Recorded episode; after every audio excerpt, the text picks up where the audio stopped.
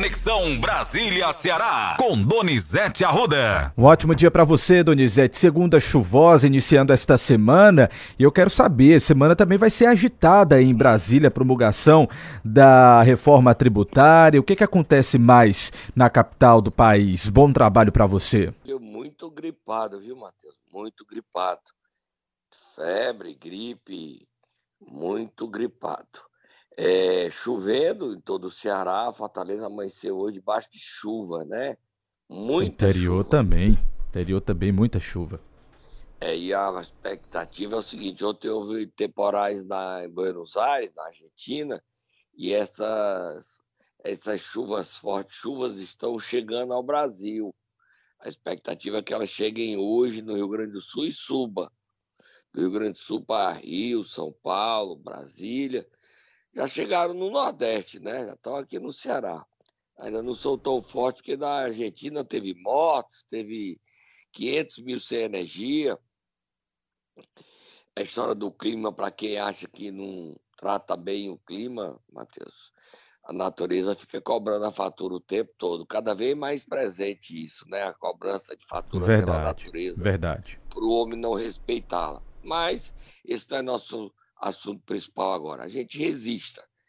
A natureza precisa ser respeitada e o homem adotar medidas para evitar que a gente não tenha tantos desastres naturais. Mateus, a semana promete o presidente Lula viaja hoje para o Amapá e no Amapá ele vai assinar uma medida provisória tornando sem efeito um reajuste autorizado pela ANEL, que é a Agência Nacional de Energia Elétrica, de 44% para a empresa, para a distribuidora de energia que cuida do Amapá. Ele vai lá com o senador Davi Alcolumbre, vai assinar obras Minha Casa Minha Vida. Mas essa medida do Lula para o Amapá deve ser extensiva a todo o país. E eu não sei qual é o efeito disso. Vai gerar reclamações das distribuidoras de energia. Se a população do Amapá não quer o reajuste da conta de luz de 44%, o Ceará também não quer, né, Matheus? Ninguém quer, Ninguém né? Ninguém quer, se, Donizete. Se essa medida está sendo anunciada no Amapá, também a gente pode cobrar para não ter reajuste aqui no Ceará, não ter reajuste na Bahia, não ter reajuste no Rio. Ninguém quer esse reajuste. E é uma medida que vai gerar forte impacto no mercado, porque é uma interferência do governo federal numa agência independente. Eu não estou aqui, estou dando os dois lados da notícia. O Lula assina essa semana uma boa notícia, esse final de semana ele registrou em visita a São Paulo, a aprovação, a primeira vez na história do Brasil, desde 85, 15 mais 23, dá 38 anos, que o Brasil, num regime democrata, aprovou a reforma tributária, que foi aprovada pela Câmara, num projeto que veio do Senado. A reforma tributária acaba com PIS, COFINS, ICMS, ISS, isso tudo vão criar dois impostos, um federal e um estadual. É o IVA, é o Imposto de Valor Agregado. Só que tem outro nome, CBS, TBS, um nomezinho meio esquisito aí. O Lula está muito feliz, elogiou o Haddad pela aprovação da reforma tributária. Se espera que essa reforma tributária faça o Brasil gerar empregos, sair da crise, melhorar o desenvolvimento, porque está uma quebradeira geral, Matheus. As pessoas estão muito pobres e muita gente endividada com dificuldade de pagar suas contas, não escapa ninguém, né? E esta semana também a Câmara trabalha. O último dia era para ter sido dia 18, que é hoje, né? Isso, hoje dia, 18. Mas ela deve ir até quarta, quinta-feira, onde vota o orçamento da União. Não sei se vai dar tempo de votar essa semana. Já o orçamento da União votou semana passada a LDO, agora vai votar o orçamento da União onde o Ceará terá direito a um bilhão e meio de reais só de emendas de deputados federais, dá 850 milhões, de senadores dá 210 milhões, e a emendas de bancada, que dá um, vai tudo direitinho, a emenda de bancada também dá uns 400 milhões. Né? Esse dinheiro aí dá mais ou menos um bilhão e meio para o Ceará, arredondando para mais. É os trocadilhos, um pouquinho menos, mas vem dinheiro para o tratamento oncológico, que o governador queria, e dinheiro para todos os municípios.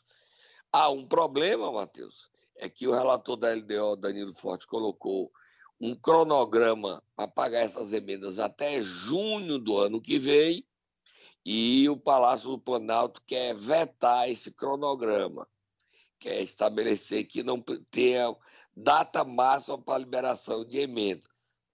Mas em junho não é só desse ano, não. Todos os anos ficaria o limite até junho. O governo quer estender e vetar.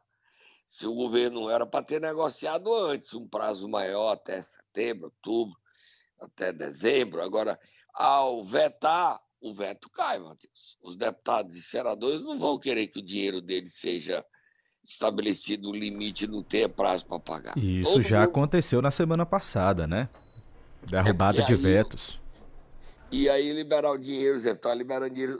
Semana passada o Lula liberou o dinheiro dos deputados em dezembro, 10 bilhões. Então eles acham o seguinte: essa política do toma lá da cá acaba, até junho tem que pagar e eu posso ser independente. Isso empodera o Congresso Nacional. Fica claro, você não tem dúvida que empodera o Congresso Nacional. Vamos ver o andamento de como é que vai dar isso, o que é que o governo vai fazer.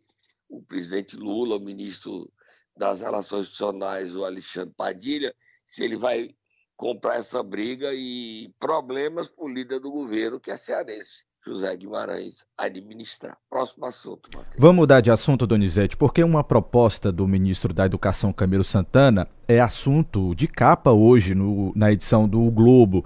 É o seguinte: cerco à distância, MEC quer superagência que fiscalize ensino superior e freie expansão de modalidade remota. Capa do Globo de hoje.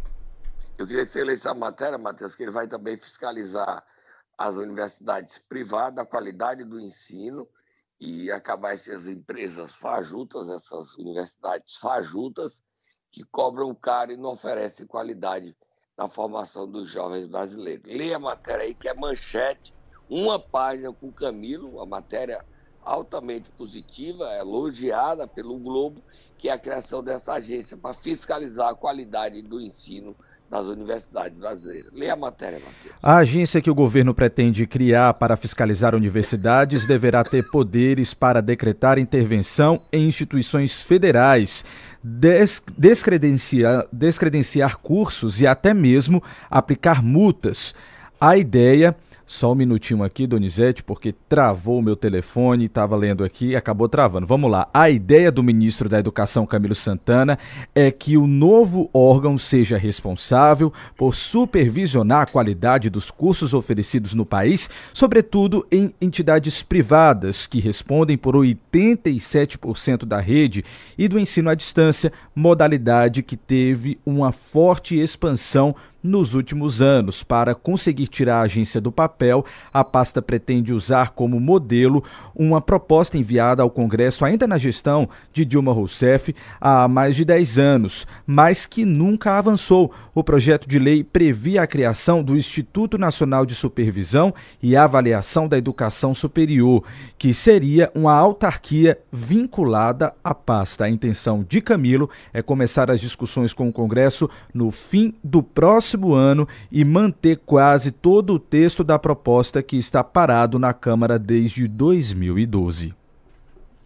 É um avanço, né? Vamos ver o que Sem é que o dúvida. consegue. Próximo assunto, Matheus, para terminar. Para a gente terminar, Donizete, o próximo assunto é polêmico, tá? Presidente do PT, Gleisi Hoffmann, afirma que acabar com a reeleição seria um retrocesso.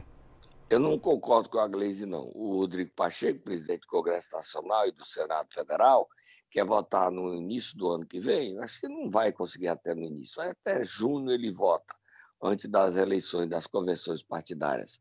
O fim da reeleição, pela proposta de Rodrigo Pacheco, é, quem tem direito a disputar a reeleição em 24 disputa, mas a partir daí o mandato de prefeitos mudaria. Seria cinco anos de mandato para prefeito, governadores, prefeitos, governadores e presidente da República. Agora, há um problema. Qual é? o mandato dos deputados federais e senadores não seria de cinco anos, seria continuaria de quatro anos. Assim, em 2026, nós teríamos eleição para governador, deputados, senadores, ok? 26. Só que a partir daí, os governadores não seriam eleitos agora em 30, seria em 31. Só que o mandato dos deputados e senadores seria em 30. E mandato de deputados e senadores continuaria de quatro anos. Mandatos de governadores, prefeitos e presidente, cinco anos, sem reeleição. O Pacheco está convencido a aprovar o fim da reeleição. Quem criou a reeleição foi o presidente Fernando Henrique Cardoso, em 1997. E ele disse que foi uma grande besteira que ele fez, o seu maior erro político que trouxe para o Brasil. No seu mandato, o que ele se arrepende é a reeleição. O assunto gera polêmica e divisão, porque os partidos do Centrão, liderados por Rodrigo Pacheco, querem acabar a reeleição e o PT não quer. Queda de braço e briga do PT com o Centrão não é novidade nenhuma nesse país. O PT se prepara para eleger um grande número de deputados federais em 26, para não depender tanto do Centrão. Será que consegue? Será? Será? Para terminar essa primeira parte, dizer que a Anatel, Matheus, divulgou um parecer, um documento com parecer contrário à usina de dessalinização na Praia do Futuro. As, a SPE Águas de Fortaleza e a CAGES distribuíram uma nota condenando esse documento, dizendo que a Anatel quer privatizar do Futuro e vai desconsiderar. A briga está grande. A Anatel, que tem o papel de dar uma nota técnica disse que essa usina na Praia do Futuro coloca em risco a internet no Brasil e na América do Sul. Crise grande, o Ministério da Defesa vai ter que entrar e a confusão vai só crescer, Matheus. Até ano que vem, quando essa obra deveria terminar, olha, começar para terminar essa polêmica, essa divisão aí, ela, em vez de terminar, ela vai aumentar a briga agora com esse documento da Anatel. E você lê esse documento no CN7, está lá a cópia, como também no meu Instagram, está todo o documento, a íntegra do documento escrito pela Anatel. Vamos beber água, Matheus? A gente volta já. Momento Nero! E aí, Donizete, quem é que nós vamos acordar nesta segunda preguiçosa, chuvinha em Fortaleza, no interior do estado? E aí, quem é que vai ser acordado hoje? Cid Gomes, ah. senador cearense, que marcou para hoje o seu destino, anúncio do seu destino partidário. Vai, Tata, acorda ele.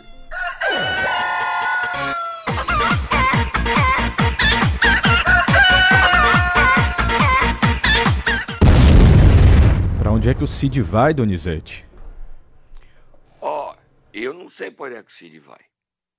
O Cid Gomes marcou para hoje, certo? Uma reunião Sim dele, já sem Evandro, Evandro agora é petista, quem também quer sair para o PT, mas pode ser que passe antes do partido Cid, é o Romeu Aldigueri, líder do governo, mas o PT quer ele, não o PT. Cid Gomes com nove deputados estaduais, são 13 do PDT. Três são oposição. Antônio Henrique, Queiroz Filho e Cláudio Pinho. Três. Evandro foi PT. Quatro. Então sobraram nove deputados estaduais, quatro federais. Bismarck, Eduardo Bismarck, Mauro Filho, Idilvan e Roberto Monteiro. E 43 prefeitos se filiaram. Ontem não se filiaram, a gente já fala. Cinco foram para o PT, então 43 menos 5, 38 prefeitos. Ainda é muito bom o número. Agora, o Cid Gomes só está Moab, Matheus. É bombástica a informação. Cid Gomes teve uma reunião com o Eudoro Santana, presidente estadual do PSB, e o deputado Eduardo Bismarck, em Brasília com o presidente nacional do PSB. Você viu que a gente postou a foto. Você lembra da foto que nós lembro, postamos? Lembro, sim. Aí o assunto foi levado ao prefeito de Recife, que é o maior líder do PSB. A proposta de João Campos é a seguinte: o PSB pode ir para Ciro Gomes. O PSB, Ciro Gomes pode aceitar a filiação do PSB. Só há um detalhe, e esse detalhe é que estraga a vida. O PSB fica na mão do CID 183 municípios. Você sabe qual é o município que não pode ir para o controle do Cid Gomes? Não me diga que é Fortaleza. Acertou. Em Fortaleza, o PSB terá um o quê? O PSB terá o, o apoio à reeleição de José Sarto. Você acredita, Matheus? E aí, Donizete, como é que fica? Aí o seguinte, qual o problema? O João Campos disse o seguinte: em Recife, eu tenho uma vice-prefeita, Isabela de Rodão, do PDT, e eu vou ter que tirar ela, porque a vaga de vice vai ser do PT. E eu não quero brigar com o PDT. Eu não quero que ela rompa comigo e lance a candidatura a prefeito. Então, para ter o apoio do PDT em Recife, eu fiz uma troca. Eu dou o PSB em Fortaleza e o PDT me apoia aqui mesmo, perder a vaga de vice. Você entendeu a troca que André Figueiredo, Ciro Gomes, Roberto Cláudio, Carlos Lupe estão fazendo com o João Campos? Apoio a reeleição de Sarto e apoio a reeleição de João Campos. O Cid Gomes ficou furioso, com toda razão. Como é que eu vou para o partido, a principal cidade do Estado eu não controlo. Como é que Eudoro Santana vai apoiar a reeleição de Sarto? Não pode, nem Cid. Daí, a informação que eu obtive neste domingo, é, até mesmo na junto a deputados estaduais ligados a Cid Gomes, é que o PSB virou uma carta fora do baralho. Aí, sem PSD, Cid Gomes volta às origens das três opções que ele tinha inicialmente: Podemos, Avante, PRD. PRD é o partido do Roberto Jefferson, que está preso, a fusão PTB Patriota, está fora. A princípio, fora. Avante, o Luiz Tibé, presidente nacional, disse que ele poderia ir, mas o Cid desagrada, está fora. Sobrou o Podemos. Aí tem Podemos, de Renata Abreu, ou, ou ir para o PSB sem controlar Fortaleza, ou ir para o PSB sem controlar Fortaleza, mas disposto a comprar uma briga dentro do PSB. O que é que o Cid Gomes vai fazer? O ideal é que ele adiasse a decisão de hoje, ganhasse mais tempo, já que não há uma decisão tomada ainda que satisfaça. Os deputados estaduais entraram na justiça para sair, pediram ao TRE para liberá-los. Só que a fidelidade é forte essa história e perde mandato. Então, eles não vão para um partido sem autorização judicial. Os deputados federais ainda nem entraram e vão entrar em Brasília junto ao TSE para serem liberados. O CID, ao pressioná-los, ele está pensando em si mas esquece de colocar em risco o mandato dos seus aliados. A outra solução era o CID e os prefeitos, que podem sair sem risco de perder o mandato, irem para Podemos, mas deixar os deputados esperando o momento certo de sair. O que é que ele vai decidir? Eu não sei. O que está acontecendo está em todas as alternativas. A grande questão o senador Cid Gomes não apareceu ontem na filiação de Evandro Leitão. Você sabia disso, Matheus? Sabia, Donizete. Por que, que ele não foi, hein? Para mostrar a insatisfação dele com a ida de Evandro Leitão ao PT. Ele não gostou, ele não queria o Evandro Leitão no PT. Só que ele devia brigar com o Camilo, que quem filiou o Evandro no PT foi o Camilo, foi o Elmano. Mas o Cid acha que ainda é o dono do Ceará, acha que a família dele ainda manda no Ceará como mandou durante tantos anos, 16 anos. Só que não manda mais. E aí ele não apareceu, não mandou desculpa, não sumiu, diferente de seus aliados. Eu vi vários dele lá, Osmar Baquite, Salmito Filho, vários deputados aliados de Cid estavam presentes. Hoje é expectativa. Cid adia essa reunião, Cid vai para o Podemos, Cid vai para o partido de Roberto Jefferson, o RD, Cid vai para o Avante, Cid vai para o PSB mesmo não controlando Fortaleza. Não sei. Porque está claro que o PSB e o PDT devem fazer uma fusão em 26. Cid fica, ele não pode ficar no PDT, que se ele ficar, o PDT expulsa ele. Para onde Cid Gomes vai, Matheus? E eu disse desde o começo que eu não tinha partido por Cid. Me disseram que eu estava perseguindo ele. Bota o bonequinho aí, Matheus. Eu te disse, eu te disse, Matheus. Eu te disse. Já sei. Próximo assunto, Matheus. O próximo assunto, Donizete, a gente quer saber os bastidores da filiação do presidente da Assembleia Legislativa, Evandro Leitão, ontem na Avenida Beira Mar, aqui em Fortaleza. Como é que foi? Ó, primeiro local não foi o melhor, tá? Temos que dizer. Muito quente sem água e muita gente, tinha umas duas mil pessoas. Dizem que tinha 50 ônibus. Eu não vi os ônibus, não posso dizer se tinha ou não tinha. Muita gente, muito prestigiado por políticos da capital e de, de todo o interior, muito prestigiado. O governador Elmanos, o ministro Camilo e Evandro chegaram juntos no carro e ficaram juntos o tempo todo. A nova marca mudou. Você se lembra qual era a cor da camisa do Tasso, da era Tasso, no Ceará? Qual era a cor, Donizete? Me lembra aí. Azul. Agora, na era Camilo, surgiu uma nova cor para a camisa. Os três estavam com a mesma cor de camisa, branca.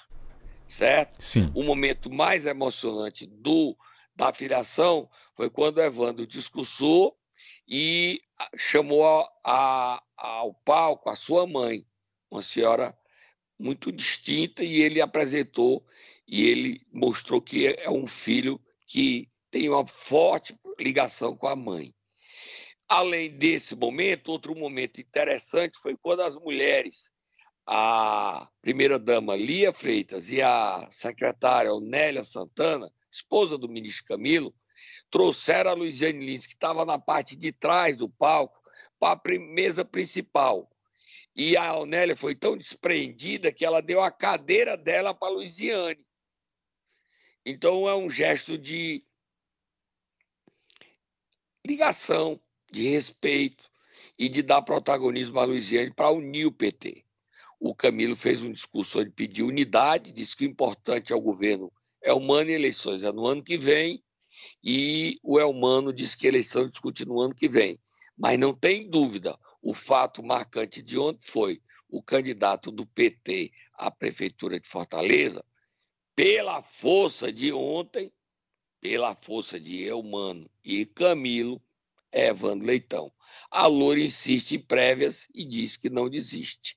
Vamos ouvir todo mundo falando aí, Matheus? Comanda o show aí. Vamos lá, começando pelo governador Eumano de Freitas, vamos ouvir o que ele disse na chegada do evento. Trabalhadores PT ganha muito com a entrada do Evandro, pela qualidade que ele tem, pela história que ele tem, pelas causas pelas quais se dedica. Eu fui deputado com Evandro Leitão por oito anos. Por muitas vezes falei com ele, com a possibilidade de ele ser do PT um dia. Hoje é um dia de muita alegria de ter esse grande companheiro entrando no Partido dos Trabalhadores para nos ajudar, continuar a ajudar a construir o Brasil, reconstruir o Brasil com Lula, construir o Estado do Ceará com esse projeto liderado pelo companheiro Camilo. Eu acho que o PT ganha demais tendo uma pessoa da qualidade, Evandro Leitão, entre as suas fileiras. Hoje é o dia da gente discutir o ato de filiação do Evandro Leitão. A candidatura do PT, nós colocamos isso para debater em 2024, com muito respeito a todos os nomes que estão colocados. Achamos que devemos dialogar e começar a construir um consenso entre os nomes. O Evandro entra, certamente é um nome que vai ser debatido, mas agora é o momento da gente alegrar de ter uma conquista de uma qualidade de um quadro como Evandro Leitão. Agora é a filiação, candidatura 2024. Você quer comentar, Donizete? Hum, continua ouvindo. Vamos lá, a gente escuta então o ministro da Educação, Camilo Santana, que falou também logo na chegada.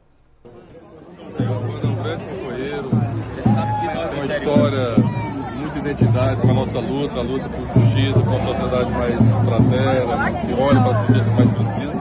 E esse é o perfil do Evandro e estamos muito felizes hoje de ter um quadro como Evandro, presidente da Assembleia hoje, nos quadros do Partido dos Trabalhadores. Pra frente, Donizete. À frente, a Luiziane também falou. Isso, a Loura a não gente- abre mão da candidatura dela. Exatamente, a gente tem um trecho aqui da Loura falando. Vamos ver a deputada Luiziane Lins. Tem mais quatro no PT, né? Agora somos cinco no PT. Vamos discutir isso em março, seja através das nossas prévias democráticas. Já estava há dois anos que é o, o, é, o Evandro se filiar ao partido, ele não veio durante dois anos. Agora acho que era um processo esperado, natural. Já faz tempo que o, o governador chama ele para se filiar ao partido, para compor o partido, né? E aí, enfim, foi um, um momento importante do partido. Se soma à luta partidária, se soma ao Partido dos Trabalhadores. E eu que estou no partido há 35 anos no Partido dos Trabalhadores construindo, a gente sabe que são esses momentos aqui, são importantes para o partido, quando se vem somar, para a gente construir cada vez mais a sociedade que a gente sonha de uma radical igualdade. Aí. Ela disse que o Partido dos Trabalhadores não tem manto, tá? Não tem manto. A Luiziane Lins fala em cinco pré-candidatos, é ela, Evandro, Larissa Gaspar, Arthur Bruno e Guilherme Sampaio. O Arthur Bruno diz que está ali na área. Se houver briga, se houver briga da Luiziane com, com o Evandro e precisar de um nome consensual, o Bruno está à disposição. Tá? A Luiziane quer prévias, ela defende que façam prévias, mas o PT Nacional, a Executiva Nacional do PT, baixou a resolução onde não terão prévias das eleições do ano que vem. O diretório da cidade resolve. Ou seja, o Diretório Municipal de Fortaleza, presidido por Guilherme Sampaio. Há uma foto muito reveladora sobre a preferência de Guilherme. Será que só é uma foto? A foto não diz a verdade? Nos bastidores do encontro dizem que sim, que diz a verdade que Guilherme já estaria abraçado à candidatura de Evandro. A foto é Camilo Elmano, Guilherme, Guimarães e Evandro.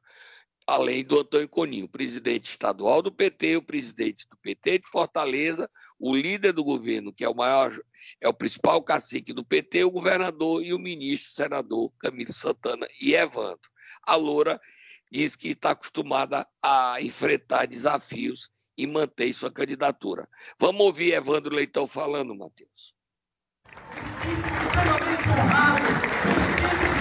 Lisonjeado, lisonjeado pelos convites que nos foi formulado, pelas manifestações públicas dos meus colegas. Me sinto extremamente honrado e lisonjeado. Mas, depois de refletir, depois de dialogar, depois de conversar com minha família, com os meus amigos, com as minhas lideranças, tomei uma decisão. E essa decisão foi o Partido das Trabalhadoras e dos Trabalhadores aqui do Estado do Ceará. Com humildade, entro sabendo que nós temos que construir, entro sabendo que nós temos que construir unidade. Não se faz política do eu, não se faz política sozinho, se faz política construindo e o governador Camilo, ministro Camilo, agora Paulo falou, dos partidos políticos, do quão é importante essa unidade, essa, esse conjunto de força partidária. E aí, meu muito obrigado para cada um de vocês e para vocês, militantes, filiados e filiados.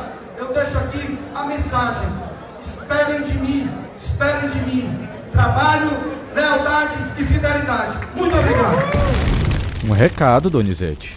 Olha, Matheus, a foto que Evandro fala é uma foto que o Camilo pediu para tirar ao lado do PP de Zezinho Albuquerque, Avante de Stuart, MDB de Eunício Oliveira, PSD de Domingos Filho, PSB, a ID de dado B de bola de Eudoro Santana, o próprio PT, ou seja, os partidos que compõem a base estavam lá. Também presente a deputada federal é, Fernanda Pessoa, que prestigiou a filiação, ela tem uma boa relação política, o marido dela, o é do PT de Pacatuba, e ela prestigiou a filiação de Evandro.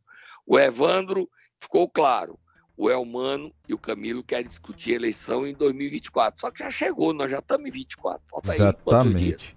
Exatamente. Falta 13 dias para a gente chegar a 24. Vamos e aí lá. a eleição começou. O Evandro fez uma bela festa, disse que ele é PT e sempre lutou contra a ditadura e sempre foi admirador do partido, chegou ao PT e chegou forte muito forte. A festa foi bonita, com muita gente. Agora é saber como é que o PT vai administrar essa briga que existe, ninguém tem como negar, entre Evandro, Luiziane Lins. Os dois querem ser candidato a prefeito. Quem assiste de camarote essa briga é o prefeito candidato à eleição, José Sarto. Além dele, são candidatos nas eleições do ano que vem. André Fernandes, do PL, Eduardo Girão, do Novo, e Capitão Wagner, do União Brasil, candidatos a prefeito. A gente deu a cobertura ontem em tempo real. Se você quiser todos os detalhes, você vê a foto dos partidos e Isso. as fotos, tudo no cn7.com.br. Fui, Matheus. Estou indo embora.